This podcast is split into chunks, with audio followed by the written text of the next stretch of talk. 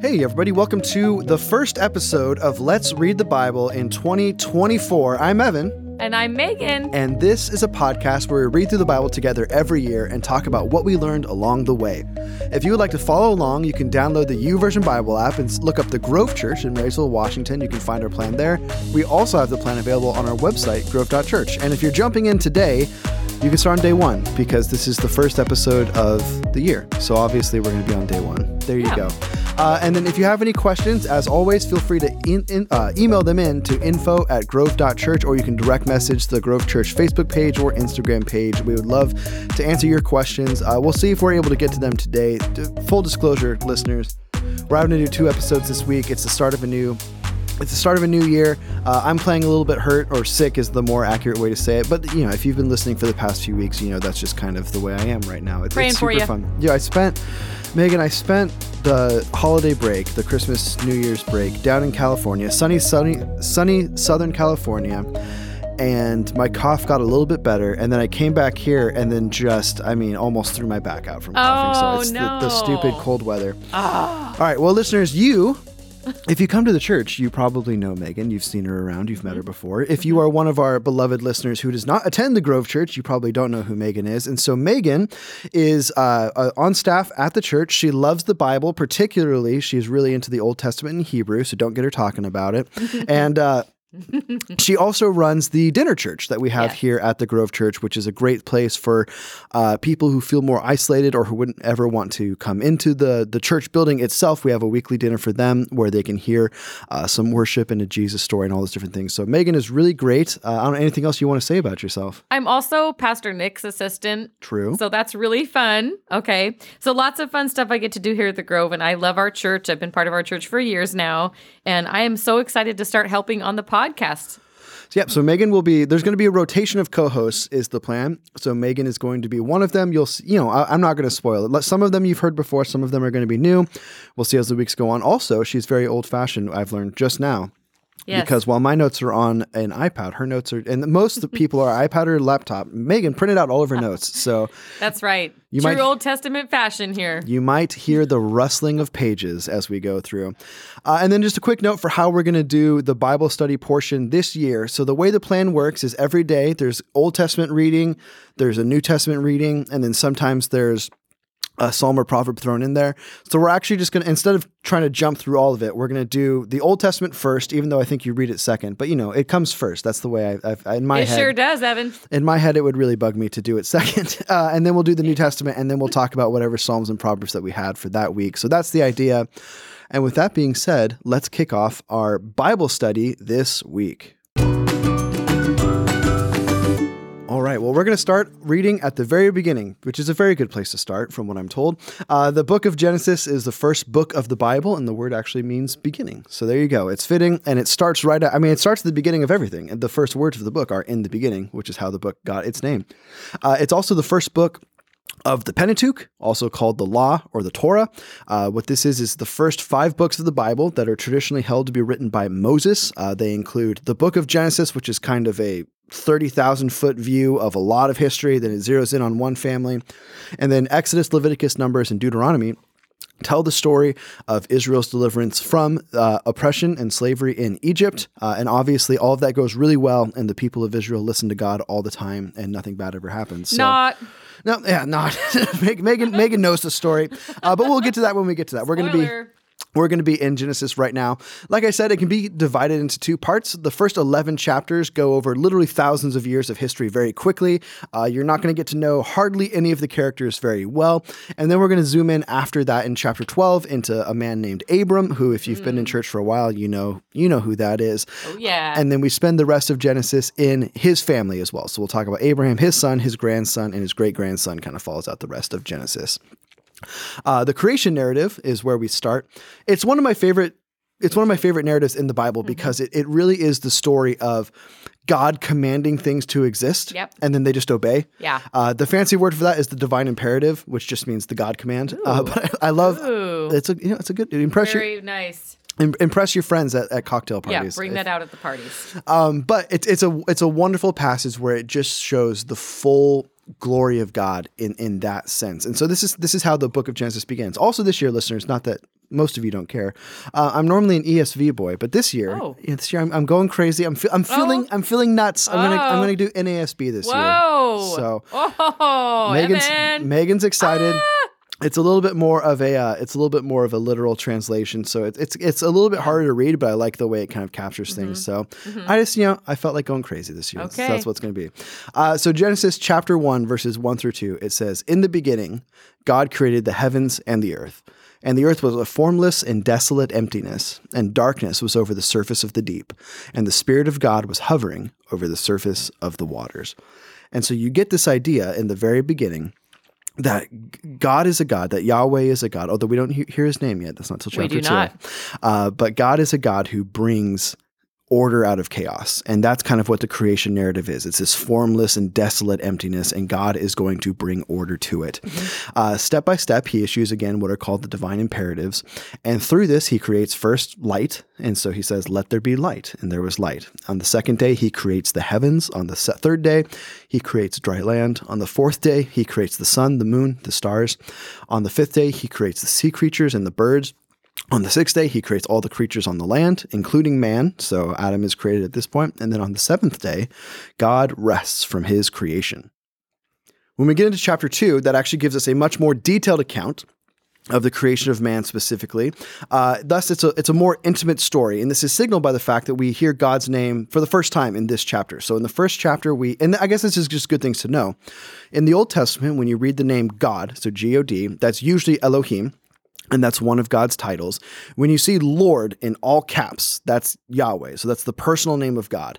Uh, and I think sometimes, I don't, I don't know if you thought this, Megan, or if it was maybe it was just me, but growing up, I always thought that the first time that God reveals his name is the story of Moses. When God, you know, tells Moses, I tell them I am has sent you.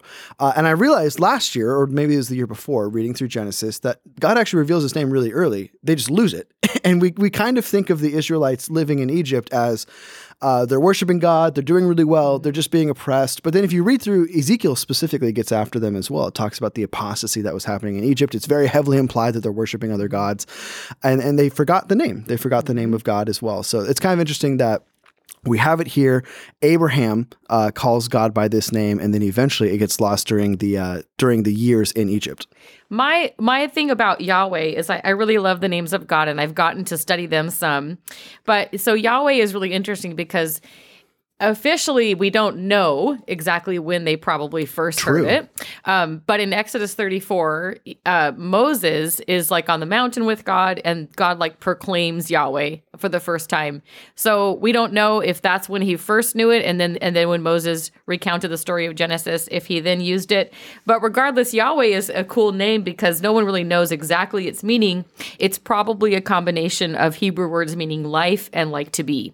So it could be like the one who always lives or something like that. And then Elohim is interesting because it's actually a plural for it would actually be gods, except for God is one, but he's three in one, which we won't go into. But it's really fascinating the way that scripture and the choices that are made with God's either his proper name or Elohim or what have you. So Yeah, you kind of you you lose a little bit being translated into English with all of the different things that are happening with the different Mm-hmm. Right. names. And I guess it's a good point. I shouldn't say definitively that Mm-hmm. uh, the name of Yahweh is known. That's how I interpret it. I guess is because Yeah. it's pretty it's pretty freely used throughout Genesis in the Mm-hmm. way that it's um in the way it's said. All right. Well, this happens. Uh, God creates man. We get a little bit more detailed explanation of that. Uh, he creates the Garden of Eden as a home, and then he forms Adam out of the dust of the earth and he breathes life into him. Uh, God commands the man to eat from any tree of the garden with the exception of the tree of knowledge of good and evil. So everything else is fair game uh, except for that one particular tree. And then Adam begins to name all of creation. So he's got he's got his first job. Uh, eventually, God looks and sees that it is not good for man to be alone, uh, which is a very famous verse that's used for young men everywhere, and it's very true. Uh, and so we get this story. This is Genesis chapter 2, verses 21 through 25. It says, So the Lord God caused a deep sleep to fall upon the man, and he slept. And he took one of his ribs and he closed up his flesh at that place. And the Lord God fashioned into into a woman the rib which he had taken from the man and brought her to the man. Then the man said, At last, this is bone of my bones and flesh of my flesh. She shall be called woman because she was taken out of man. For this reason, a man shall leave his father and mother and be joined to his wife, and they shall become one flesh. And the man and his wife were both naked, but they were not ashamed. So God creates woman for Adam. Uh, it, helper is the is the word that gets used. That's what the translated word in English is. And Megan has a fun fact about that word. I do. So, okay, the word is ezer, E Z E R. So, ezer um, is the Hebrew word that we usually translate as helper. And helper is not bad, it's pretty accurate. But what's really cool about ezer is it's actually more, it's more like an ally. Um, so helper in the sense of a help that would be more of a deliverer. Um, every time that God is described as an Ezer in the Old Testament, he is rescuing his people and it's like a life changing deliverance. And so you can think of this more like Eve is being created to be a helper to Adam in the sense of being his ally who has come to help, help him have victory, um, and to provide all kinds of cool things. So it's it's a lot better than just like oh I'm subservient. Um, and Ezer is more like a strong uh, a strong ally. And as as as any man who is married to a good woman, like I am, uh, Yes. they can tell you that's a very accurate description of, of what a wife does. So there you go. So Uh, so yeah, listeners, everything is going great. Um, Mm-hmm. Obviously, nothing is going to screw that up. So Megan, what happens in chapter three? Okay, so um yeah, as if, you know, it's all just going to be perfect. We're going to button this up and we're going to go home. Not exactly, okay? So in Genesis 3 we get into the fall of man, okay? It's a pretty big topic. I guess it changed everything, but um, what we have is, you know, they're in they're in the Garden of Eden, and all is well. But then we have we have a new character. Okay, so in Genesis three verse one, I'll read a little bit. It says, um, I'm reading from the NIV, Evan, if that's okay. But- you know, whatever you want to do. Okay. Um, it says, Now the serpent was more crafty than any of the wild animals the Lord God had made. Okay, so we have a serpent in the garden. He said to the woman, Did God really say you must not eat from any tree in the garden? And of course, stop right there because that's not what God said. So we see a deception happening immediately with the, a question that the enemy is asking the woman. So God didn't say that she couldn't eat from any tree. He said there was one tree, right? Well, it reminds me of the the story of Jesus being tempted in the New Testament because that's Yeah, exactly what Satan does again. Is he takes he takes the word of God Yep. and he twists it just a little Yep, bit. So, exactly. classic Good. devil. That's a great point there because we will read that in in this section of readings for this week. We'll read in Luke 4 about the temptation of Jesus. So it applies there. Anyway, so um so then what happens is eventually she he argues with her about what God really said. He deceives her and then um and then she he he basically makes her think that God's withholding from her, right? Because uh she can see, let me see, um he says god at verse 5 god knows that when you eat from it your eyes will be opened and you will be like god knowing good and evil and then verse 6 the woman saw the fruit of the tree was good for food and pleasing to the eye also desirable for gaining wisdom. She took some she ate it. She gave some to her husband adam right who's with her and he eats it. And then verse 7 the eyes of both of them were opened and they realized they were naked so they sewed fig leaves together and made coverings for themselves. So here's the thing is that they didn't even know. They were they were you know innocent before. They did not understand that that it was not okay to be naked together. And um, they lose their innocence and something happens with their eyes which is super significant. All of a sudden they can see. So they have they have a lot of knowledge but they also have they no longer have innocence because they understand they're naked they know they need to cover themselves um, so this is really when the fall is happening now some people say it's an apple she ate the apple it actually probably was not an apple. It might have been a quince or another fruit. It probably wasn't an apple. The scripture just says fruit. Maybe a dragon fruit. Maybe a dragon fruit. Or I don't durian? know. Or some. I don't know. I mean, maybe that stinky one that you can eat. I don't know. I forgot which um, one that's called. Yeah. But here's here is in verse 8 is really I think very special because it says the man and his wife heard the sound of the Lord God as he was walking in the garden of the cool of the day and they hid from the Lord God among the trees of the garden and verse 9 but the Lord God called to the man where are you and then he answers Adam says to God, I heard you in the garden. I was afraid because I was naked, so I hid. So there's sad things and there's good things. So the Lord used to come and walk with them in the cool of the day, is what this says, but really it's um, the breezy time of day. So if you can imagine the image of like the, you know, it's hot in the Middle East, right? They're in this beautiful garden in the sunny day, but as the day starts to cool off, that that beautiful sort of twilight time, probably the prettiest part of the day, God would come and walk with them, and there would be this breeze, and they had this beautiful fellowship. But all of a sudden, they're not there. So for the first time, they're missing from this daily meeting, right? They're missing, and God knows it. And He asks them, Where are you? But the thing is, God is all knowing. He knows exactly where they are. He knows what has happened. So the question is, why would God even ask this question? And without going into too long of detail, I think there's a couple probable reasons for this. Um, for one, uh, for one, I think there's a loss of relationship here. You know, they don't, they no longer are with God. They're hiding from Him, and they never had to hide from Him before, right? And so all of a sudden, they feel like they can't be in God's presence. They know that something has been broken here. So God, I think part of it is maybe a lament for the loss of relationship, but also it's meaningful that God says, "Where are you?" And I think that it it probably brings awareness to Adam and Eve. And I think this is this is we can stop and we can talk about the application of this later. But I think that asking all of ourselves, where are where am I? You know, where am I in regards to my relationship with God? Where am I really at? And I think there could have been some awareness here. So that's just a couple of probable reasons of what's going on. Um, but so then Eve says, you know, the um the serpent is di- as God says, who told you you were naked? And Eve says, you know, okay, the serpent deceived me. There's like a discussion about what actually happened and Adam is responsible, Eve responsible, all this different stuff. Um, but ultimately, um, God curses the serpent. Okay, so I'm skipping a little bit here, but um, God says to the serpent in verse 14, Because you have done this, cursed are you above all livestock and all wild animals. You will crawl in your belly, you will eat dust all the days of your life.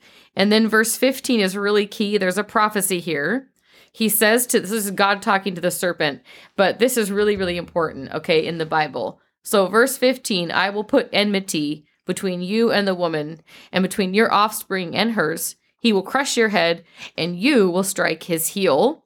Then he goes on to Adam and Eve to talk about some consequences, mainly pain with childbearing, um, her desire for her husband, he will rule over you. And then to Adam, you know, the ground is going to be cursed. He's going to have to work really hard to get fruit out of it and to eat. So the toil and hard work. And then we have um, we have God covering them with garments of skin, which is really cool that he he cared for them and clothed them, even though you know they were in sin, but he still he clothed them. Um, and then there's a couple more pronouncements from God. He banishes them from the garden and he drives them out and he places a, a angel with a flaming sword to guard the way to the tree of life so there's a lot of theological things in there if you have questions you can ask us um, but the prophecy in verse 15 is important because this is actually ultimately about Jesus because the the woman's offspring is eventually going to be Jesus, right? The salvation of the world that is going to solve this problem is going to happen when Jesus comes on the scene, which is in this same day of reading, uh, which is cool because in this uh, reading plan we're going to read about the fall, and on the same day you're going to read in Luke about the birth of Jesus, which is the answer, um, and so that you know the battle between the enemy and God, and of course God winning that that final battle in Jesus. But um, so this prophecy is really important because it plays out in the rest of the narrative of scripture. So. So moving into chapter four, I know we hear about a couple of uh, a couple of brothers. Megan, what goes on? What goes on there? Okay, so then okay, now you've probably heard the the names Cain and Abel. These are the first two children of Adam and Eve. Okay, so Adam and Eve are the first humans, and then we have their kids, two of their kids anyway, Cain and Abel. This is the first recorded fallout of sin. These guys grow up and eventually they have a couple of different jobs. Cain is a farmer and he is the firstborn. So when he makes offerings to God, which offerings are apparently already a thing because they're mentioned chapter 4, they are from the land's produce. Cain is a farmer. Abel is a shepherd. Um, so his are from the animals and he is the second born. Now, in in this narrative, we are told uh, that Cain's offering is not acceptable to God. We're not exactly told what the problem is with his offering, but in any case, his offering is not acceptable. But Abel makes an offering that is ex- uh, acceptable. So Cain is angry and jealous. Okay, so this is some of the early things that happen because sin has just happened, the fall of man. And I don't know what happened in their growing up years because we don't have that. But what we do know is this this next thing that's happening. The the author of Genesis, if you will, is choosing to tell us, okay, this is the next thing that's happening is this relational break and brothers who who become angry and jealous or one of them does and then murders the other one. So there's a lot of uh, you know relational problems here. There's dysfunction in the family already, um, all because of sin. So uh, so in verse nine we have an interesting question God is asking to Cain. The Lord said to Cain, Where is your brother Abel? And I think it's interesting. There's another where is question, as if God doesn't know. But again, he's confronting Cain with what happened because Cain at this point has risen up in the field and killed Abel out of jealousy. And then Cain says, I don't know. Am I my brother's keeper? So you've probably heard that phrase. That's where this comes from. Um, and so Abel's blood is in the ground. Okay. So Cain has murdered his brother and there's physical blood in the ground. And God says, because of that, the ground is now cursed for you. And God, you know, human life is very important to God. You can see that here. Um, and later on in the biblical narrative, David is not allowed to build God's temple because he has spilled so much blood, even if it's on behalf of God. So God really cares about human life, and He tells Cain, "Now this this ground is full of your brother's blood." And so you're going to struggle and you're going to be a fugitive and a wanderer. Cain says, That's too much for me. I can't handle that. God shows him some mercy. He puts a mark on him so that anyone who attacks him and kills him will receive a sevenfold punishment. And then Cain goes away to the land of Nod. The word Nod actually means wandering, east of Eden. And then we have some of Cain's lineage here. We don't know where his wife comes from. Okay, that's like a big question, right? Um, but we have um, the beginning of people as nomadic tent dwellers, and even the beginning of musicians, all of which is mentioned in this chapter. And then eventually, a third son is born to Adam and Eve, and they name him Seth. And eventually, Noah and then Jesus will all come from the lineage of Seth. And verse 26 says, People began to call on the name of the Lord. So even before Abraham, we have a possible early Yahwistic religion because people are starting to call on his name. So, yeah. There you be. There you So, jumping into chapter five, it gives us another mainstay of the Old Testament, and that is, of course, a genealogy. Because those, if there's one thing the ancient Israelites loved, it is recording where they came from. Oh, yes.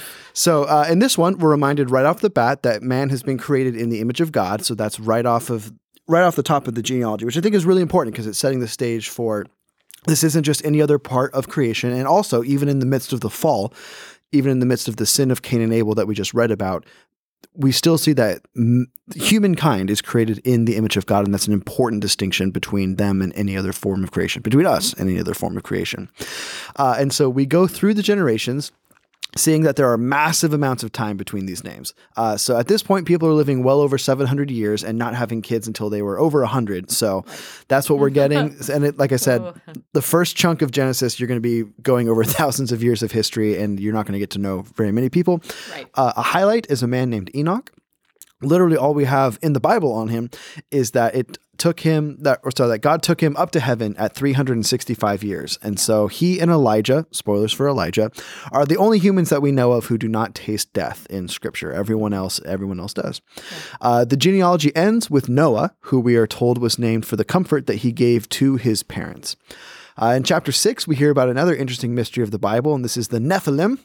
Uh, they seem to be either the children of fallen angels and humans and the descendants um, or the descendants of seth and wicked humans depending on your interpretation. So when it says the sons of God found the daughters of man to be uh, desirable. I'm going off the top of my head, but I think that's about what the scripture says. Yeah. Uh, the sons of God, you can interpret that as meaning fallen angels. And so this is another fall that happens. And so these would be ba- basically demons, and they have children with uh, these human people, or they possess people, have children, that sort of thing, and that be- creates the Nephilim. Or it could be the sons of God are the children of Seth, because we know that the children of Seth are the ones who kind of most hold closely to the Lord, uh, and they intermarry with this other group of people who are not worshiping Yahweh, and then they create the Nephilim as well. Uh, here's my thing: it's really interesting, but it pretty much never comes up again. So it's one of those things where I'm, I'm a I'm a Yeah. big believer in. Sometimes in the Bible, there's things we wish they went into more detail on, or that it went into more detail on. It doesn't, and so mm-hmm. that's just kind of where we're at. Mm-hmm. Um, we we especially get to those when we get to like the story of David and his mighty men, where it'll just mm-hmm. like in passing be like, oh yeah, and then he killed like ten giants, or like there's I forgot which judge it is, but there's one judge where literally it's just uh, he defeated X amount of people in a mountain pass by himself and saved Israel. That's it. And then Right. just keeps moving forward. So sometimes we want more detail. Yeah. We don't get it. Uh, we're not told exactly what the Nephilim are, but there's a kind of some ideas that we could have. Yeah. Uh, well, God has had enough with all of this wickedness, and so we see that for the most part, man is basically fallen completely off a cliff, uh, and so right. and God just God resolves to destroy all humans and start over. So Noah is chosen by God along with his wife, their three sons, and their wives Mm-hmm. uh, to be the remnant of mankind. So this is Noah, his wife, and then Ham, Shem, and Japheth are the three the three kids. Uh, God commands Noah to build an ark, and he gives him exact specifications. This isn't just hey Noah, build a really big boat. He gives him basically a blueprint. Like no, this is this is the boat. I want you to Right. Build this one. Yep. Uh, and the God then makes a covenant with Noah that he will keep him safe. Uh, the chapter ends with us being told that Noah did everything according to the word of God. So Noah hears it. He's not. He's not doubting, or at least he's not doubting very long, uh, and he's building the ark and he's getting ready to go. And that brings us into chapter seven, which Megan has. All right. So, you know what I think is really interesting, Evan, is that we have to remember that Noah had never seen rain. Okay. So, scripture, it says that before the flood, the earth was watered by like basically, I think, the ground, right? So the water would come up and water plants. They had, Noah had never even seen rain. True. And so he's supposed to build a boat, and people probably thought he was crazy. And so, very interesting. There actually is a replica of the ark that they've created. I think it's in is it in Tennessee or Kentucky? Kentucky, I think. Kentucky, Kentucky. So, um, and that's pretty cool. So you can you can make a family road trip across the country and go see that if you want. Um, so, but anyway, chapter seven is when Noah and his family go into the ark. Okay. God tells him to go into the ark because that he has found them righteous. He's found Noah righteous. And then, of course, the animals go in two by two, right? Most of us have heard that before, but the animals go into uh, to the ark according to God's decree so that they can be kept alive, so that every species can be kept alive. Um, and so, what's interesting is the rain starts to fall uh, the fountains of the great deep burst forth also. So in my mind, this is probably upper and lower water. But anyway, water everywhere. Uh, 40 days and nights. Okay. 40 is something that comes up over and over in scripture as well. 40 days and nights. Noah and his family are inside, and then the Lord shuts him in. Um, I will say when you're when you're reading scripture, one thing I love to do is stop in these little places where there's these little details about God. Because part of what we're asking is, you know, why, right? We're asking, hey, what insight about God am I gaining here? And I love uh, verse 16. It's just a mention, but it says, um, then the Lord shut him in. So my question is, why didn't Noah just shut the door? You know, it says the Lord shut him in. Now I love that, and you can always you can pray about that yourself. But that's a fun little thing. I love that God covers us, like in Genesis three, He made them animal skins. Here, He's shutting them in Himself. So I get the sense that He's protecting this family, right? So 40 days, the flood keeps coming, the waters increase. Basically, the waters become so high that everything else drowns and dies. So I'm sorry to tell you, but every living thing on the earth dies because we need a fresh start. Everything is blotted out. The waters are there for 150 days. Okay, 150 days. And then at the end of chapter seven, it's basically telling us that everything was wiped out and that's the, that's what we have. Then we go into chapter 8. Okay? Now verse 1 is interesting another part about God, and he says but God remembered Noah. Okay? So God is remembering Noah. That's very hope-giving, okay? God didn't just forget him cuz Noah is floating around in this boat. Okay, with a lot of animals, it's probably kind of stinky in there, right? I don't know how they were cleaning this out, but you're, you know, a lot of water here and animals. You can just throw stuff overboard. I Yeah, think. I think you can just throw stuff overboard. but I still feel like it's like you need to you need to clean it anyway. So, uh, all the wild animals and livestock are there. So God sends a wind over the earth, and the waters recede. Okay, um, the the ark ends up resting on the on Mount Ararat, which is probably modern day Turkey. Okay, there is a Mount Ararat in Turkey, and then Noah sends out a raven and then a dove, and he finds out that the earth has dried. Okay, the dove brings back an olive leaf, all of which is pretty symbolic. Uh, Noah sees the earth is dry, and God tells him to go out and to bring out the living things, and they all leave the ark. So everything, at least Noah and his family and the animals, are coming back to the ark. Now, when we get to verse 20, I'm going to read a little bit here. Uh, Noah built an altar, altar to the Lord, and taking some of all the clean animals and clean birds, he sacrificed burnt offerings on it. The Lord smelled the pleasing aroma and said, Okay, this is an important thing of God. Never again will I curse the ground because of humans, even though every inclination of the human heart is evil from childhood, and never again will I destroy all living creatures as I have done. As long as the earth endures, seed time and harvest, cold and heat, summer and winter, day and night will never cease. So this is actually this is actually the beginning of the first of biblical covenants in the Bible, okay? There are 5. Okay, there's Noah. This is the first one happening right now. Then there's going to be Abraham, there's going to be Sinai, which is like Moses, the children of Israel in the wilderness, the covenant of David, and finally of course the new covenant in Jesus, which kind of brings them all together. The cool thing about biblical covenants, they all build on each other and they have certain characteristics. It's an important thing in the Bible. And if you ever want to, I encourage you to do a study of biblical covenants because God is definitely all about covenants. The, the word is kind of an old word. It's a strong, um, like it's much more than a contract. It's a strong promise. And depending on the con- the terms of it, you know, there's a lot of things going on. Covenants are binding. They're intergenerational. Breaking a covenant has dire consequences, and a broken covenant requires atonement. So, the covenant with Noah is the first that God will not flood the earth again, the obligation being a basic, a basic ethical standard for humanity, and the sign being the rainbow. And that brings us into chapter 9 chapter 9. All right, so after this, Moses and his family began farming and rebuilding civilization. Uh, Noah plants a vineyard and he makes wine, which he eventually drinks and he gets hammered. And so it gets it gets pretty awkward after that. Uh, and so this is verses 20 through 29. Oh, it says, then Noah began farming and planting a vineyard. he drank some of the wine and became drunk and uncovered himself in his tent. Uh-oh. Ham, the father of Canaan, saw the nakedness of his father and told his brothers outside. But Shem and Japheth took a garment and laid it on both of their shoulders and walked backward and covered the nakedness of their father. And their faces were turned away so that they did not see their father's nakedness. When Noah awoke from his wine, he knew what his youngest son had done to him. So he said, Cursed be Canaan, a servant of servants shall he be to his brothers. And he also said, Blessed be the Lord, the God of Shem, and may Canaan be his servant. May God enlarge Japheth, and may he live in the, in the tents of Shem, and may Canaan be his servant. Noah lived 350 years after the flood, so all of the days of Noah were 950 years, and he died.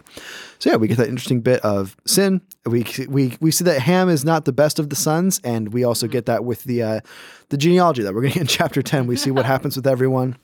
So uh, this time is with the chapter 10 genealogy. We see the sons of Noah and their families go their separate ways. Uh, Japheth's sons become the seafaring coastal peoples. Uh, Ham's sons become the Canaanites, among other nations. Uh-oh. And yep, they're going to be Canaanites. We don't like Canaanites. yeah, there's going to be a lot of conflict between the Israelites and the Canaanites coming up here, and uh, I guess in a, in a- it'll be a while, but it's going to be really intense when it happens.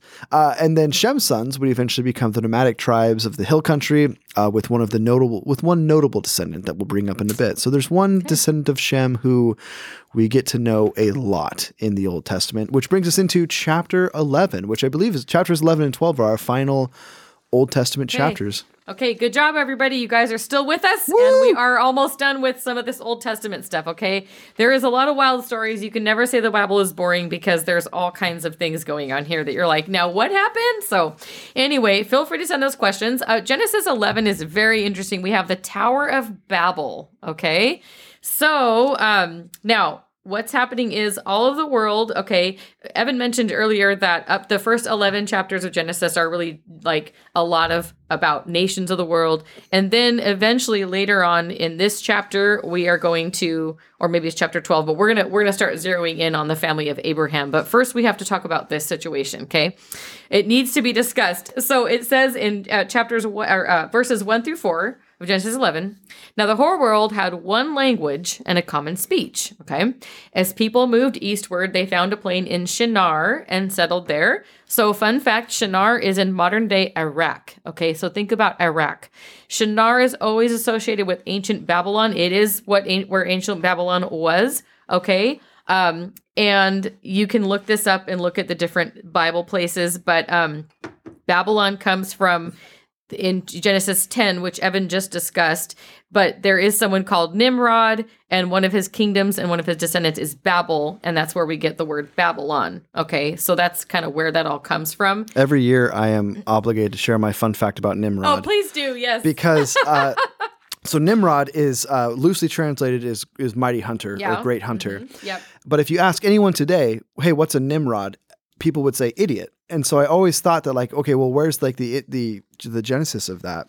Uh, and I found out that literally it was not until the Bugs Bunny cartoons in the 1950s and 60s, uh, and it's because Bugs Bunny is calling Elmer Fudd a Nimrod.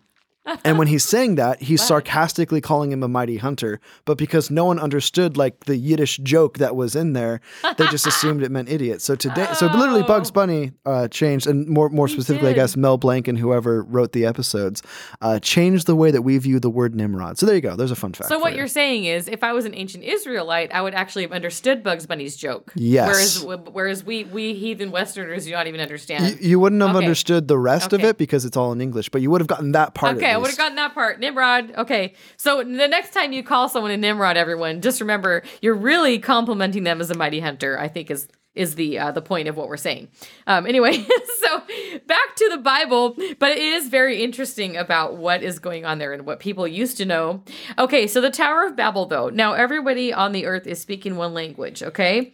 But they get this idea in their head, okay? Now they're in Shinar, modern day Iraq, okay, which is going to be Babylon, which is, we're going to find out in the Bible, Babylon is just never a good thing, okay? It's going to be a lot of problems, and eventually the Babylons are going to take over Israel in the future, and they will lose their country to Babylon. So we don't like Babylon overall. There are reasons why.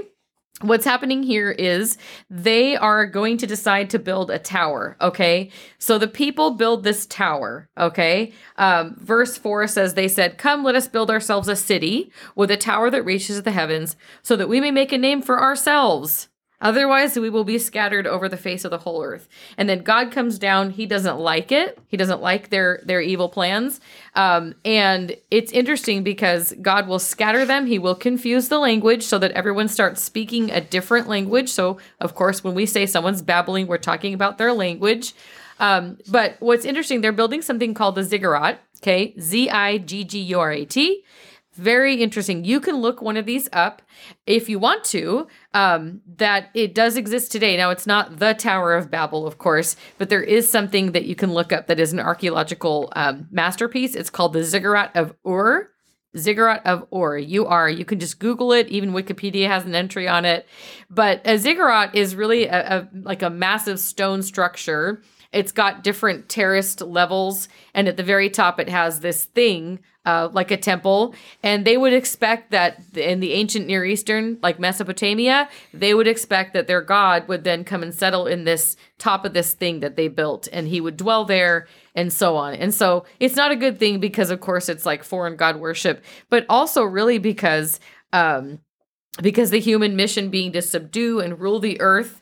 So they need unity for that. But when they undertake that pursuit in a way that's glorifying their own name, the pursuit eventually will lead to violence. And we see that all throughout history, as we know. But when we let God make our names great, we find true unity and all families receive a blessing. So that's kind of some things there.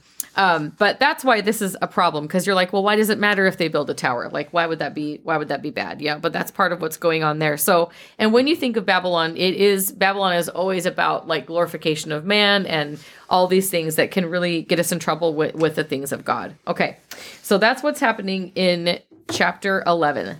Now, sorry, you, you're gonna hear my papers, old fashioned rustling of papers. Okay, now Genesis 12, we are going to start reading about it's eventually going to be Abraham, but right now his name is Abram. Okay. Um, and this is a turning point in scripture because up until now it's all these nations and things, but now God's going to focus in on one family. Okay. And like I just mentioned, he wants to bless humanity. He wants to rescue the world from what has happened with the break with him, with the fall of man. And he's going to do it through Abram's family. Okay. So he calls Abram, I'll read a few verses. Okay. This is really important. Most of you have heard that Abraham is like the father of faith, but he is the um, the ancestor of you know the Jewish people, also um, the the uh, the Arabic people, um, because he has a couple of kids, and we'll read this throughout Scripture. But the Lord calls him. Uh, he's living in ancient Mesopotamia at the time. And in uh, Genesis 12, when it says, The Lord had said to Abram, Go from your country, your people, and your father's household to a land I will show you. I will make you into a great nation. I will bless you. I will make your name great. You will be a blessing. I will bless those who bless you. Whoever curses you, I will curse. All peoples on earth will be blessed through you. And so Abraham takes God at his word. He doesn't know this God very well at all, and yet he goes. And so what's interesting here is um, there's a pretty big promise. One is that God is going to make him into a great nation. But Abram is childless. Okay, the end of chapter 11 will tell us that. But he has a wife named Sarai. They couldn't have any kids. And in the ancient Near East, this is especially even more difficult. It's difficult on any level. But back then, it was a big thing of shame. And the word Abram, his name actually means exalted father. So it's really sad that he, for some reason, his wife is barren and they are childless. Okay. Now, eventually, his name will change to Abraham, which means father of a multitude. Um, and God will give him that name later. But for now, he doesn't have kids yet. So it's amazing that he's he's actually believing what God says because they they are barren at this point.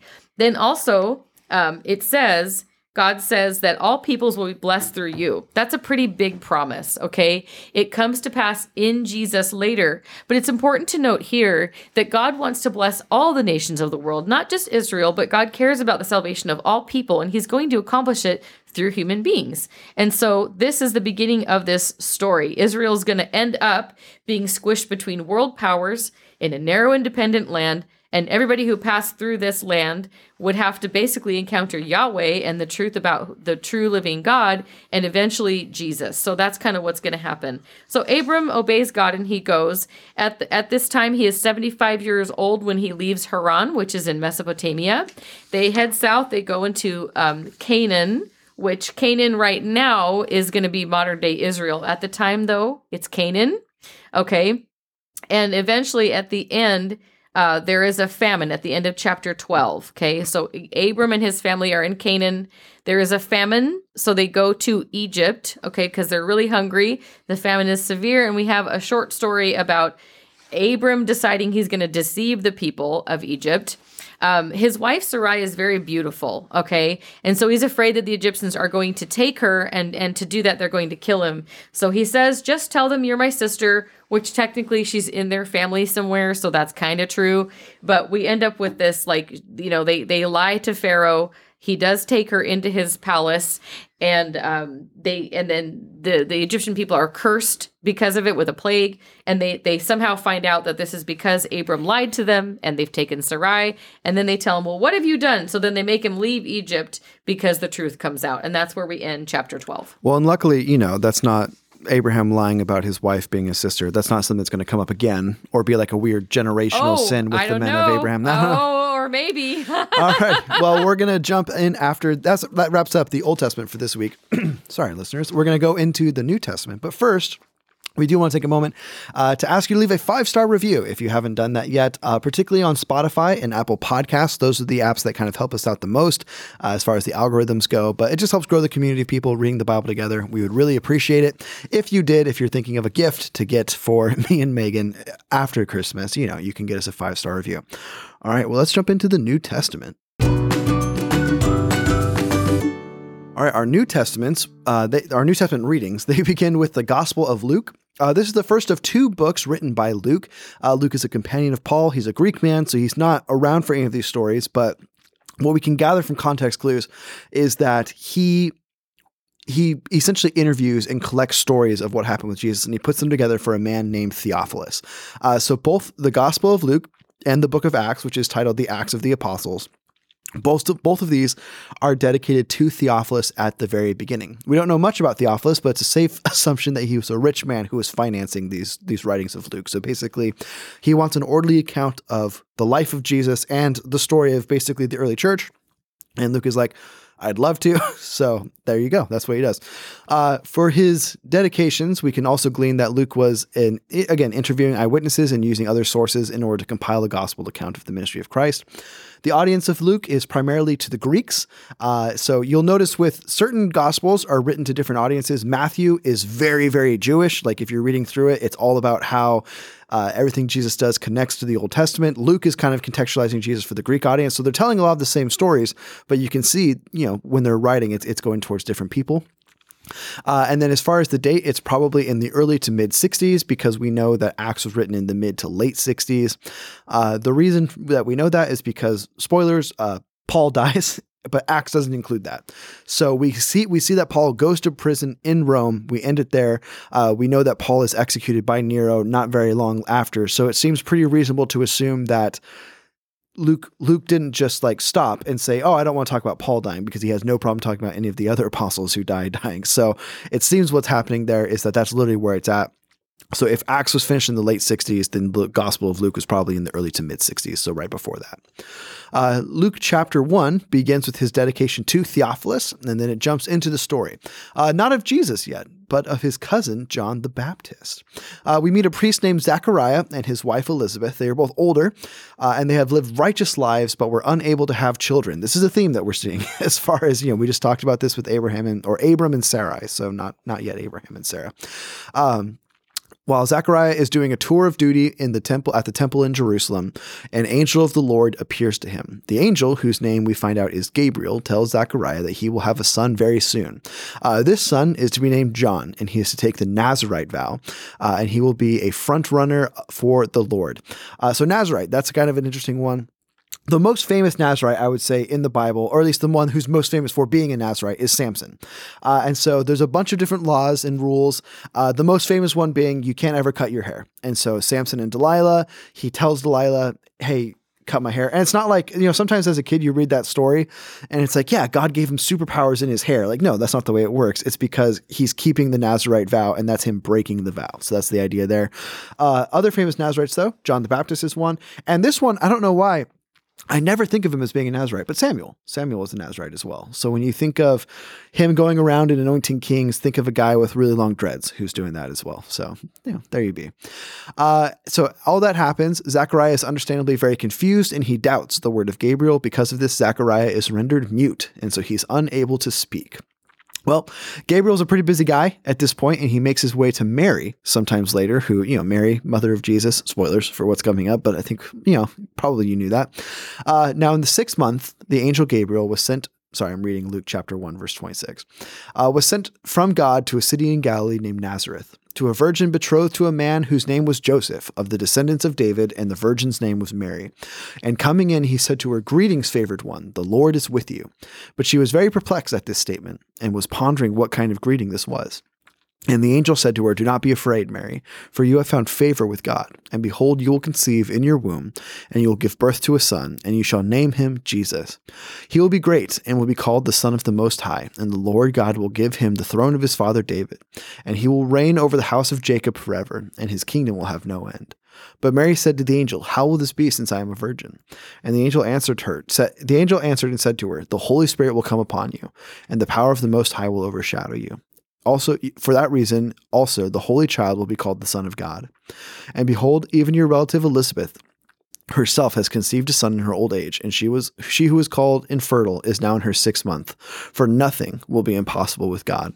And Mary said, Behold, the Lord's bondservant, uh, may it be done to me according to your word. And then the angel departed from her. So after this, Mary travels to see Elizabeth. When they meet, when they meet, John leaps for joy within the womb. So John is John gets what's going on, which is crazy because he's about six months in the womb, right? He's not even been born yet. Uh, Elizabeth recognizes that she is blessed that the mother of the Messiah would visit her. And Mary responds with the poem of praise for the Lord known as the Magnificat. So, really beautiful piece of, uh, of poetry there. You don't get a lot of poetry in the New Testament, you get a lot in the Old. So, I, you know, I love it when you can mix it in there a little bit. Uh, Mary then stays with them for a few months and then returns home. So, basically, it seems like she splits right around before, or right before John is born or right after. Uh, after some time, John is born, and they ask Elizabeth what his name should be, and she says John. But everyone else is like, "Well, that's a stupid name." Uh, well, actually, they said it wasn't a family name, but you know, I, I like they, I like to think they just thought like John, that's ugly, gross. Uh, so they try and get Zachariah to sign what he wants the name to be. So basically, use sign language. Zachariah signals for a tablet and he writes down his name is John. Uh, as soon as he writes that, his voice is freed and Zechariah can speak again. Uh, at that point, he gives a poetic prophecy about the coming ministry of Jesus, in which his son, John, is going to play a major role. So, really beautiful story there. We see John the Baptist is born, uh, Mary conceives Jesus as well, and that's going to bring us into chapter two, where we read about the birth of Christ. Okay. So in Luke chapter 2, we have uh, the beginning of it is going to describe um, a decree from the Roman Emperor Caesar Augustus. And so he decided that everybody had to go back to their ancestral family home to be registered. So for Joseph, okay, so Joseph is betrothed to Mary, right?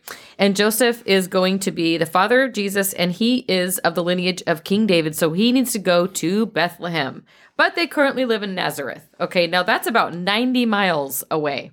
So they had to travel on, you know, most likely a donkey all the way through the wilderness up to Bethlehem from Nazareth. So not an easy journey. Um, so he goes there with Mary because they, you know, she's expecting Jesus at this time. Um, and then, you know, she gives birth to Jesus, but there's all kinds of beautiful things in Luke chapter 2. So I love Luke 2. It's one of my favorites because there are a lot of details that we don't get in the other gospel narratives. So there are there are the shepherds, there is the heavenly host, there is Mary and Joseph and Jesus. There are um, other characters as well. Now, Evan and I did like a series of um, radio a radio show. Oh, true. Yeah. Yeah, and that was fun about some of these Christmas story characters on Spirit 1053. You can probably find that, but it was really fun to consider this passage with everything going on. So I encourage you to read that slowly, pray through it. There's a lot of good stuff in there um, about what's happening at the birth of Jesus. Okay. Um, so then Jesus ends up ha- having to go to the temple um, to be presented before the Lord. That's according to a Jewish law. As a firstborn son, he needs to go to the temple, which is in Jerusalem, to be presented to the Lord. Okay. So they have to go to Jerusalem to present him, which is in a different location. It That's about five miles from Bethlehem and a ways away from Nazareth. Anyway, so they have to do that. Um, now, I love this next section of Luke 2 because there's two people in here named Simeon and Anna, and their story is amazing to me. These are both older people who had lived their whole lives expecting God's deliverance in the form of the Messiah. And of course, we know Jesus is the Messiah, which just means the Savior, you know, that God had promised all through Scripture. They had waited their whole lives. And, and Simeon, it tells us that he really walked with God, he loved the Lord, he knew the Holy Spirit, and God had promised him that he would see the Messiah before he died. And that comes to pass in Luke 2. It's really beautiful what happens here. So the Spirit of God tells him to go to the temple. He finds Jesus. He even prophesies about Jesus to Mary. Um, and anyway, so Evan, did you have something about? Uh, So my Simeon? thought, well, not with Simeon specifically. My thought was just for the for the listeners. Uh, Messiah and Christ are interchangeable.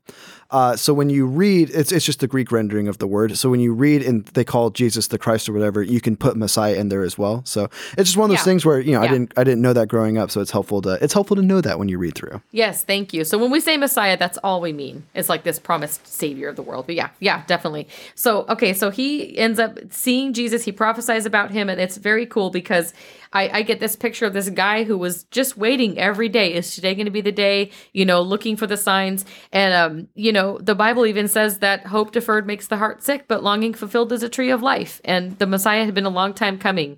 There was a dark period, you know, before he came, and God's people had been waiting for so long even in Advent, we think about that theme of like waiting and hope and expectancy. And so there's a bunch of awe and wonder expressed by Simeon and then by Anna. Anna is an older lady. She's a, a prophetess, so she also is very close to God, very faithful people, and they both get to see Jesus. So I just, I love that that's included here and that Luke took the time to tell us about that because it's just really meaningful. It gives us hope in our journey.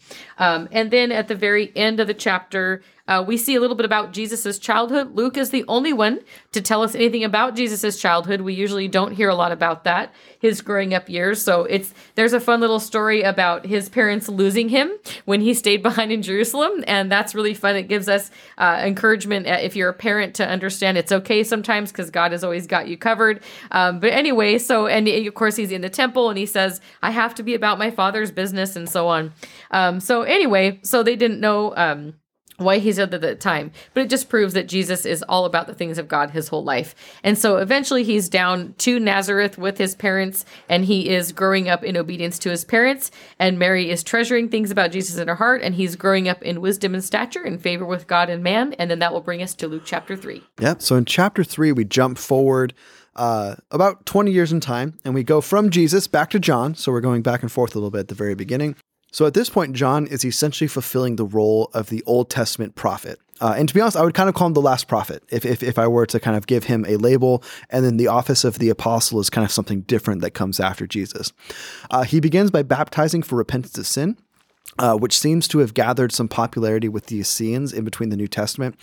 Uh, this is one I would really recommend going back, go back to last year and listen to the episode that me and Aaron did on the first week of the New Testament, we we spent probably like 20 minutes talking about the intertestamental period and stuff that happens because it is kind of weird when you're reading the Old Testament. A bunch of stuff kind of comes out of nowhere because you're like baptism. That's nowhere in the Old Testament, or not nowhere, but it's very very uh, low played in the Old Testament. Uh, all of a sudden, the Pharisees and the Sadducees are around, like all those different things. So we talk a little bit about about that. So I, I would recommend it. Uh, and then John declares while he's baptizing people with water, uh, someone is coming whose baptism will be with the Holy Spirit. So he's saying that someone greater is on is on the way. Uh, also, speaking of fulfilling the role of the prophet, he calls out Herod for marrying his brother's wife. So, if you know the Old Testament prophets, what they would do is they declare the word of God, and they talk about how the kings were sinning and they needed to stop it. So that's what that's what John is doing. He's declaring the word of God and he's telling Herod like, "Hey, cut it out." Uh, eventually, this will lead to Herod locking John in prison. So we, we're told that that's going to happen, but it doesn't happen at this moment because before that, we get this famous passage. And this is in Luke chapter 3, verses 21 through 22. Uh, now, when all the people were baptized, Jesus was also baptized. And while he was praying, heaven was opened, and the Holy Spirit descended on him bodily in the form of a dove, and a voice came from heaven and said, You are my beloved Son. In you I am well pleased. Uh, and Megan brought up earlier in the episode that the idea of, you know, the, the, the title of God in the Old Testament, Elohim, can be plural. It, it, but it's our God is one, but there's three persons. Uh, this is a really good demonstration of that, right? This is kind of the most famous passage of what we call the Trinity. Uh, the Trinity as a word is not in the Bible. It's just what we give the idea of God being three in one. And so we see God the Son is Jesus. He's God in the flesh. God the Father is the one who's audibly speaking. And then God the Holy Spirit is descending on Christ like a dove. Uh, and it's funny. I, um, growing up, I would hear a lot of different explanations of the Trinity. Like you'd get like the Shamrock St. Patrick one, which I always thought like it's kind of weird. Uh, the famous one when I was a kid was an egg because you can be like, well, there's the shell and there's the egg white and the yolk, and they're all different, but they're all the egg. Uh, but honestly, the best explanation I ever heard for the Trinity is from a, uh, a Christian physicist named Hugh Ross, and the way he said it was, uh, paraphrasing, "You just can't understand it." And so he was saying uh, the, the the idea he used was imagine if someone lived in two dimensions and then you just took your fingers, you lived in three dimensions and you took your fingers and you put it on there. All they would see is three circles. They would have no idea. They, no matter how much you explained it, they would not be able to comprehend the idea of it's all connected to your hand. It's all it's all one thing. There's just no hope of explaining it. And basically, the idea is this: God exists in a way that we cannot comprehend. Uh, on the other side of eternity, I think maybe we will. Maybe that'll be revealed to us. But I think here and now, we kind of just have to be okay with saying, I have no idea how that works, but believing it. so that's what I say with the Trinity. I don't try and like use an analogy. I just say, yeah, we're not going to get it. That's just the way it is. God exists in a way that we can't understand. Uh, and then after this, in Luke chapter three, we get another genealogy. I think that's three this week or four. I don't know. There's a lot of them. Uh, this one traces genius, Jesus's, uh, G- it traces Jesus's lineage back through Joseph. Uh, so Joseph is his stepfather. Uh, it definitely skips some generations because it's not that long and it gets us all the way back to Adam. So there's there's not like every single person in there, uh, but it establishes importantly that he is descended from both David and Zerubbabel.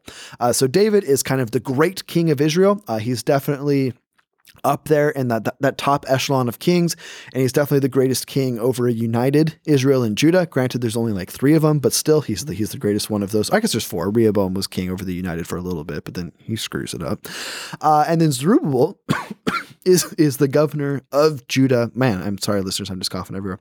Uh, Zerubbabel is the governor of Judea when they come back from exile in Persia.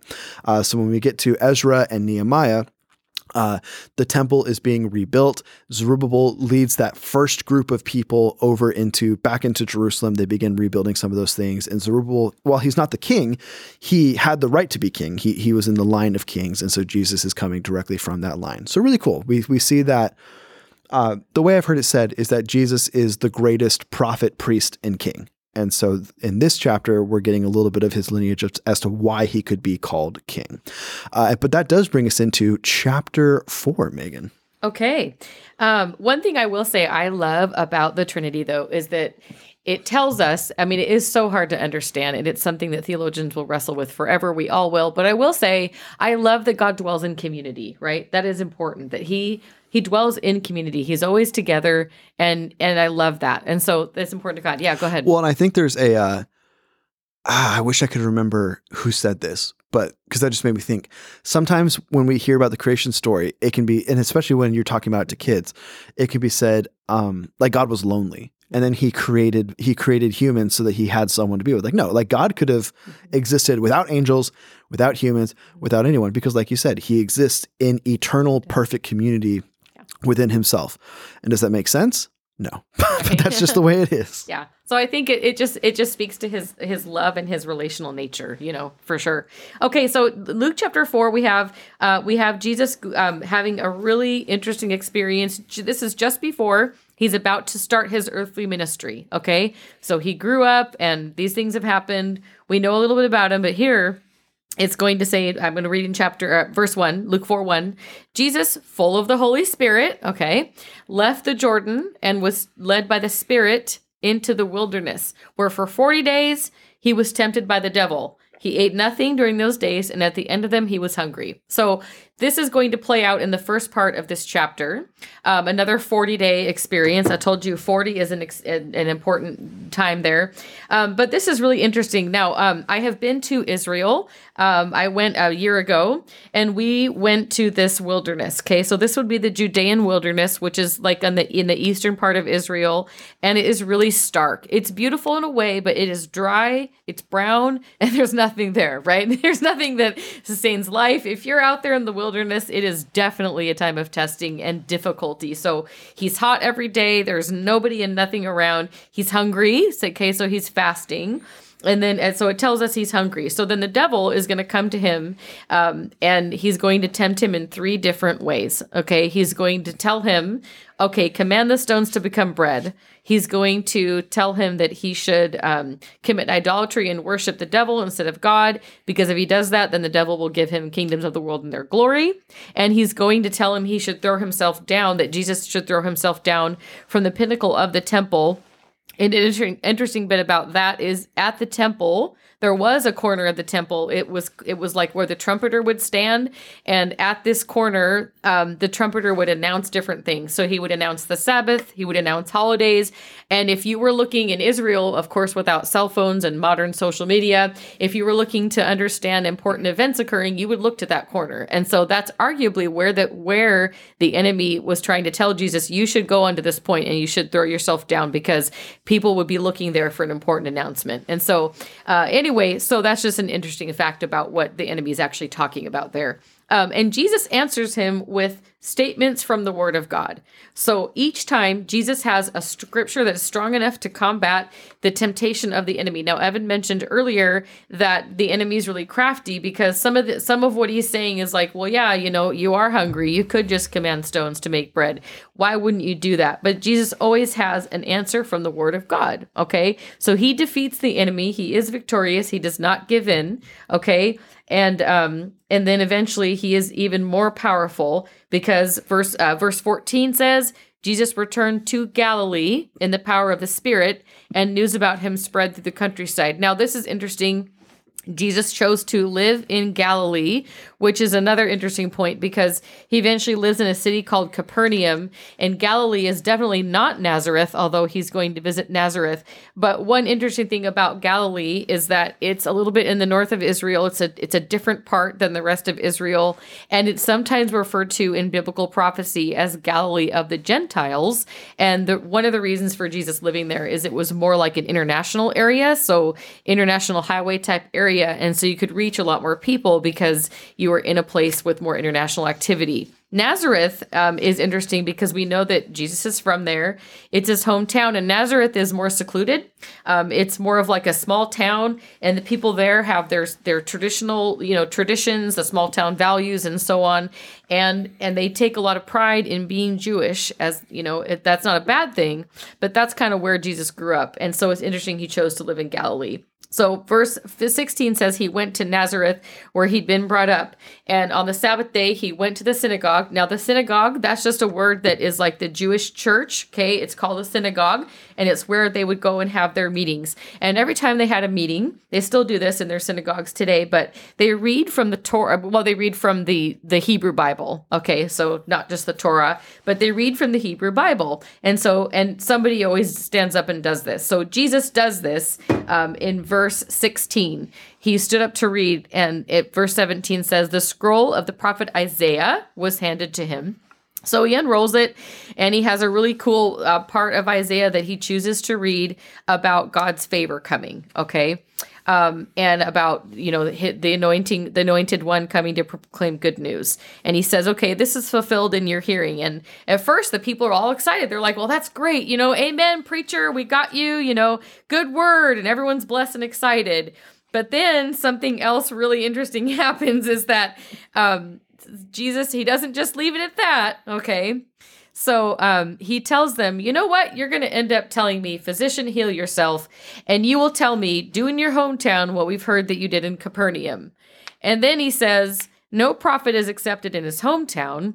And then he actually gives two examples. So Jesus, he gives two examples of people in the Old Testament um, that were not Israelites who received um, God's blessing through prophets coming to them because they deserved that because they were like righteous people who just weren't Israelites. Basically, Jesus is saying this and they get they get really angry. Okay, the people in his hometown, they get so angry that what happens is they take him up to this place and I've been to this place where they they try to throw him off a cliff and it is like a big jagged cliff up there on the like a cliff within the town of Nazareth and they try to throw him off the cliff and now they aren't successful. He walks right through verse 30. He walks right through the crowd and goes on his way. So God preserves him from getting thrown off a cliff. But why are they so angry? Basically, because this is like an indictment against them. I mean, they're proud to be Israelite, right? Especially small town. You know, we are who we are. But, you know, it's basically an indictment because other people received the blessing of God who honored God. And so there's uh there that's why they became so angry. I used to wonder at that. So I wanted to explain it because it can be a little bit confusing. And then, uh, verse 31 on to the end of the chapter, uh, he goes to Capernaum. Okay, so we're back up to Galilee, which is further north. And again, Galilee, more of an international area. He's teaching people. Um, he is delivering people from demons and he's healing people. He heals many people, including Simon, who becomes Peter, one of his disciples. He's called Simon at that point, but Simon's mother in law is healed. Um, and then, you know, people are bringing people to Jesus and he's healing them.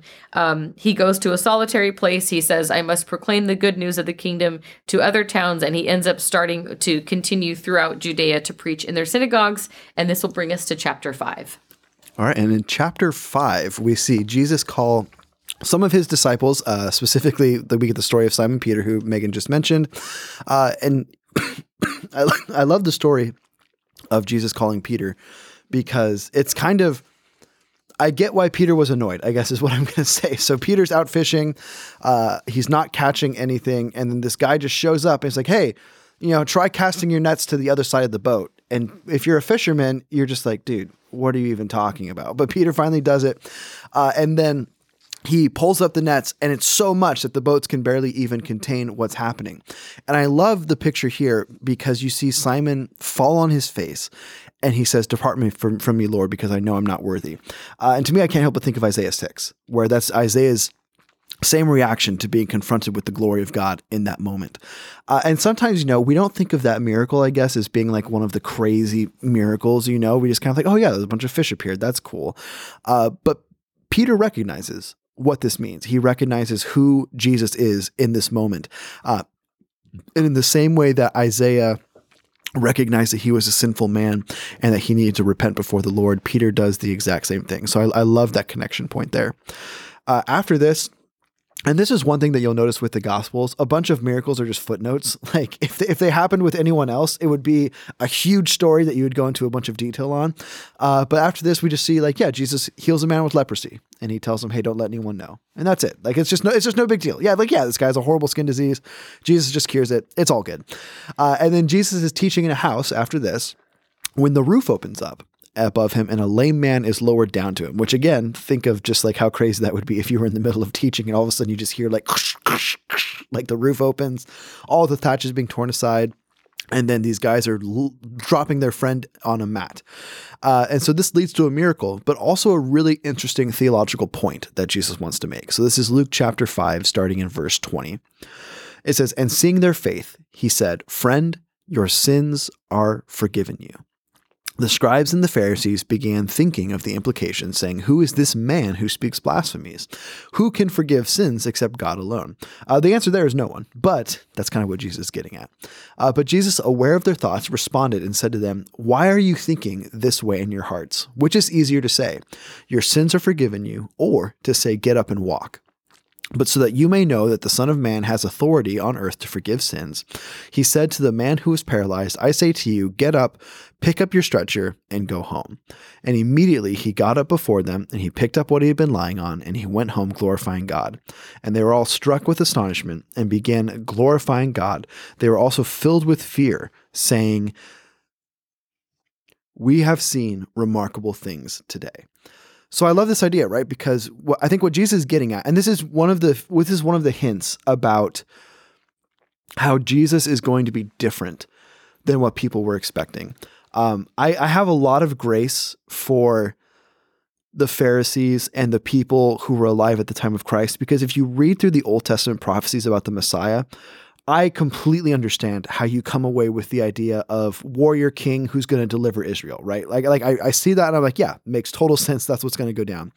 Uh, and so they're, they're going to be wrong about that because that's not what Jesus is doing. He's the Messiah. He's saving them. He's saving the world, but it's not physically, it's spiritually. And that's what's happening with this guy, right? There's two ways that this guy needs to be saved. He needs his sins forgiven and he, he wants to walk again. And what Jesus is doing is he's showing which one's the the more important one. At least that's kind of how I'm reading it here. Uh, Jesus starts off by forgiving the man's sins and kind of saying that's the most important one. But if you want the other one, just to show that that I mean what I say, uh, he uh, heals the man and allows him to walk again as well. And the idea there is. If Jesus did not have the authority to forgive sin, then God would not have healed that man. If that if that makes sense. So he's he's using his miracles as a way to show that he truly is who he says he is. So that's a that's a really important point there. Uh, and then finally, to wrap up chapter five, Jesus calls Matthew, uh, who was a tax collector. Matthew is so honored, and I, I love. Uh, there's a show that I really like called The Chosen, uh, which is like I think it's going into the fourth season now, and here's here's what I'll say. It's a it's a fictionalized retelling of the Gospels, and so they're adding in a bunch of stuff that's not there in the Bible. Um, but it's not like heretical, is the way I would describe it. Like they're kind of just adding things in to make it to make it into a, a, a bigger story is the idea. Um, but I, I, love the way that they portray Matthew, uh, and because Matthew would have been Matthew was a tax collector, which means he would have been very isolated. Uh, it's it's hard to imagine a tax collector, having a bunch of friends because all of his Jewish friends would think of him as a betrayer of the nation, and all of his Roman friends would think of him as a subservient person to them. So, so Matthew probably lived very isolated. And all we know about his call is that Jesus says, Come and follow me. And Matthew drops everything. It's like, you got it. And so that kind of gives you an idea of where Matthew is, where his headspace is at. That that's like, he, like Peter saw the miracle. He's like, you are the you are the Christ. He doesn't say that yet, but he he understands what's happening in that moment. All Matthew needs to hear is, "Hey, join me," and Matthew's done, and he sells everything and he, he drops it all. So he's so honored by the calling of Christ that he throws a feast at his house. Uh, and for everyone, basically for everyone right before he leaves his old life behind it and joins Jesus. Uh, while there, some Pharisees decide that they don't like the cut of Jesus's jib because he's eating with a bunch of sinners. And I, I love this line of Jesus because he tells them, a doctor does not come for the well, he comes for the sick. And I think there's two things going on there. Number one, Jesus is saying, Of course, I'm spending my time with sinners. They're the ones who need me. Uh, but I think the other thing is saying is, You don't get that you're sick. Because when Jesus says there's the well and there's the sick, he's not dividing humanity into two groups where, like, hey, these people don't need my grace, but these people do. No, everyone's sick. Uh, and so the issue isn't that the Pharisees are well and they need to just allowed Jesus to minister to the sick. The issue is that the Pharisees don't realize that they need the grace of God just as much as these sinners and tax collectors and whoever else is, is, is at this this feast that Matthew is throwing. So, really important point. I, I love that section. I love just the picture of the way Jesus begins calling his disciples and everything that we see happen. Uh, but that leads us into our last chapter of the New Testament, which Megan has, chapter six. Okay, awesome. So Luke chapter six, our final New Testament for this week's reading. Um, I will tell you, I love what you just mentioned about Jesus and the religious leaders because you know they had they had the law right, and so Jesus didn't come. Scripture says he didn't come to abolish the law; he came to fulfill it. And so what he's doing is he's always coming back and saying, and we'll see this here in the beginning of chapter six. He's always coming back to the spirit of the law and what God really intended and why and what the real intention towards mankind is rather than the little rules that like you have to either break them or or else, right? And so it's not that the law is a bad thing, it's just that the true spirit of the law is what was intended. That Jesus comes to really fulfill in a beautiful way instead of you know when the pharisees they're constantly getting caught up in all the little rules that they think that they need to be righteous so that's kind of the difference there is like why is it bad if they break the rules right and so here in the beginning of chapter six, he's talking about this talks about the Sabbath. Okay, now what is the Sabbath? That's a word that some people it's kind of a weird word, right? Sabbath.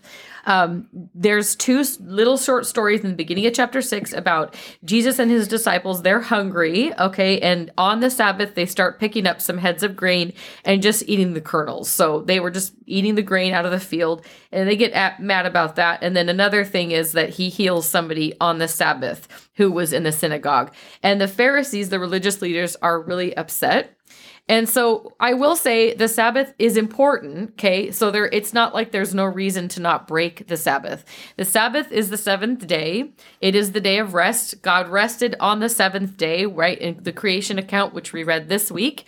Um, so and then God establishes it as a sign of the covenant with Israel, with the Sinai covenant in the wilderness. It is a sign to Israel, and it's important as a fourth commandment in the Ten Commandments that they keep the Sabbath day the Sabbath was um, they had come out of Egypt, so it was important because then they weren't part of this Egyptian system of bondage and slavery. They got to rest, and it was very unique in ancient Near Eastern uh, te- uh, context because all of the other ancient Near, Peace, Near Eastern people were afraid of the seventh day as an evil thing, but God turned it into a good day and blessed it as a day of rest. So it is very important to Israel, and for good reason.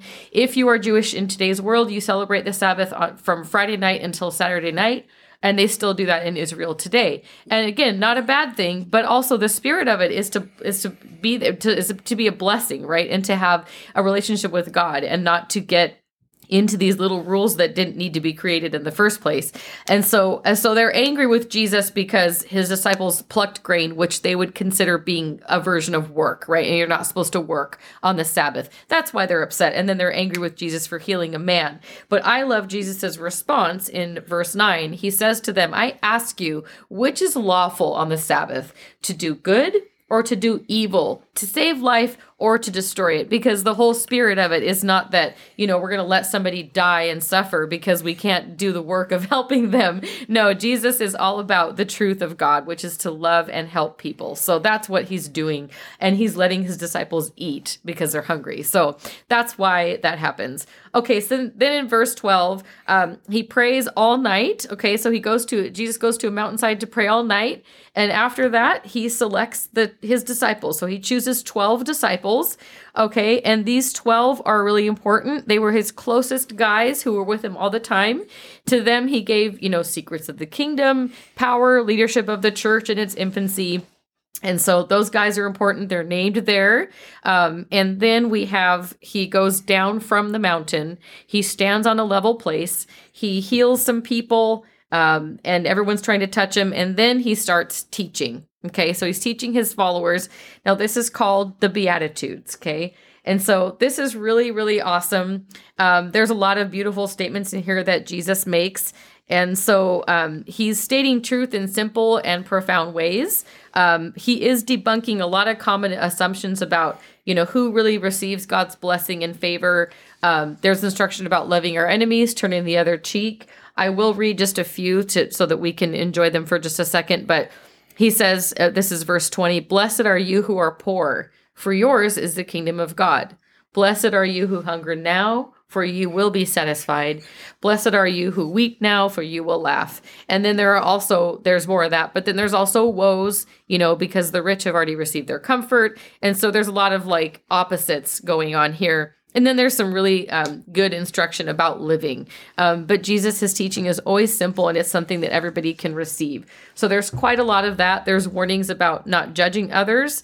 Uh, Jesus is using some parables here. Um, I love the parable here um, in verses 39 through uh, 42 because this is the one where, uh, you know, if you're trying to judge someone else or if you are judging them, it's like you're walking up to them and they've got a tiny speck in their eye, but you've got this two by four in your eye, and you're like, hey, let me help you out. Let me go grab this out. But the whole time you're the one with the bigger problem and you're trying to help someone else. Really, you're just going to end up hurting them. And that's what judgment, that's like a picture that Jesus painted of judgment. So I love that. Um, he talks about good trees and good fruit, bad trees and bad fruit, wise and foolish builders, and then he ends the chapter ends with his instruction about hearing his words and putting them into practice, being like building your house on a rock, so that when there's storms and things, um, you will not be going anywhere because you have security coming from following Jesus, and that's where we end chapter six. And that's where we end our New Testament readings for this week. I do want to talk about, oh my god, oh my goodness, I just can't talk today, Megan. I'm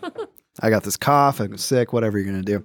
Uh, we're going to talk about three Psalms that we're also going to read this week. So just a really quick, quick recap. I think a lot of the Psalms are pretty, they're kind of easy to read on your own. You get what's happening. Uh, but Psalm 1 is a celebration of the law, uh, which I always think we need to pause and appreciate the idea of being thankful for the law specifically. Because I think when we read God, I, you know, I thank you for your the law of the Lord. We think of the whole Bible, which is we should be grateful for all of it. But David here is specifically grateful for the rules. Like he's grateful for the part of the Bible that maybe when we're on our yearly reading plans, that's where we that's where we get stuck, like in the half of Exodus and Leviticus numbers, all of that different stuff. Uh, David is grateful for it, and we're t- he he says that those who delight in the in the law of Yahweh will be like a strong tree planted by flowing water, while those who hate God's law will be like chaff that is blown away. So this this idea that the law was a blessing to the ancient Israelites to keep them on the righteous path. And even then the law is a blessing for us today in a different way. It kind of reveals to us our sin and the need that we have for Christ, but we should be thankful for it, which I think is a really beautiful thought. Uh, Psalm 2 celebrates the reign of the kings of Israel and later Judah. Uh, we also see hints of Jesus being the greatest king in Zion, which is Jerusalem. Uh, and then finally, Psalm 3 is a psalm of David, and it's written while his son Absalom had betrayed him and tried to take his throne. In this psalm, we see the protection of God being celebrated. So, the idea that God keeps David safe. Uh, and we get an oft repeated phrase, which is salvation belongs to the Lord, or in other words, salvation belongs to Yahweh. Uh, it's something that's repeated throughout scripture, and it's kind of I think there's a few different themes that you could say are basically the themes of the whole Bible. I think that's one of them. The idea that salvation, salvation belongs to God that's I think a theme that you could explore in pretty much every single book of the Bible. So I love that. Those are the three psalms that we'll be reading today. And before we wrap up this week's episode, we want to talk about what we learned today. Okay, so one of my favorite parts about this whole week of reading is actually it comes from uh, Genesis 3 when we, we talked about the fall of man, but we talked about God looking for them, right? And so I think it's significant that the very first thing that God does, the first thing is that he looks for his people and he starts pursuing them. And when you think of it, this is God's first time of pursuing a person. He never had to before. This is the first time he's pursuing people, but he's been pursuing people throughout history ever since. The whole Bible is a, is stories of God pursuing people who who consistently are not faithful to him and yet he still pursues us in love because he cares about his relationship with us. And we also see it in Jesus, him being born you know jesus came to live amongst us so that he could save us and so he could um, he could help us have no barriers between us and god. And so i love that that that is the theme of scripture really is god pursuing us. And we often think that people you know we come and we're seeking god which is true. It's a good thing to seek god. But remember that he seeks us you know and that he is looking for us um, all the time and, and wanting to be with us in that relationship. So no, that's great. Uh, my big application this week is don't lie about your wife being your sister. Just kidding. That's I mean, don't do that. But that's not my application this week. Uh, no, I think of coming out of Psalm three. Do we truly believe that God is our protection and that we can run to Him in times of trouble? Uh, and it's funny just because I think about my life and how often my instinct is the opposite. Like when times get really hard or times get really rough, my first thought is like, okay, I just need to go, like, just, I just need to get away. I just need to go do something else. Uh, when my instinct should be, running to God, running running to him in the midst of trouble. And whether that's trouble caused from the outside world or whether that's trouble that we got ourselves into because we're sinful and that's the way it works. There's never an instance where it's not the right thing to run to God in times of trouble. And I think that that's something that we need to remember. Uh, well, listeners, that does wrap it up for this week's episode of Let's Read the Bible. Uh, we, we we will get to questions here in a set in a couple episodes. This week, we just like I said, we had to do two. So it's just really busy. It's a short work week, so we, we didn't quite have time to hash all of that out. But th- we will get back to the backlog of questions that we have. We'll keep answering them. And as a reminder, we are a podcast of the Grove Church, but we're not the only resource of the Grove Church. You can find our other resources on our website, grove.church, under the media page. And if this podcast has been a blessing to you, and you would like to financially contribute to the ministry of the Grove Church, you can also do that on our website. There's a give button in the upper right hand corner. Megan, thank you for joining me this week. And everyone out there, have a fantastic week. Thank you so much for listening.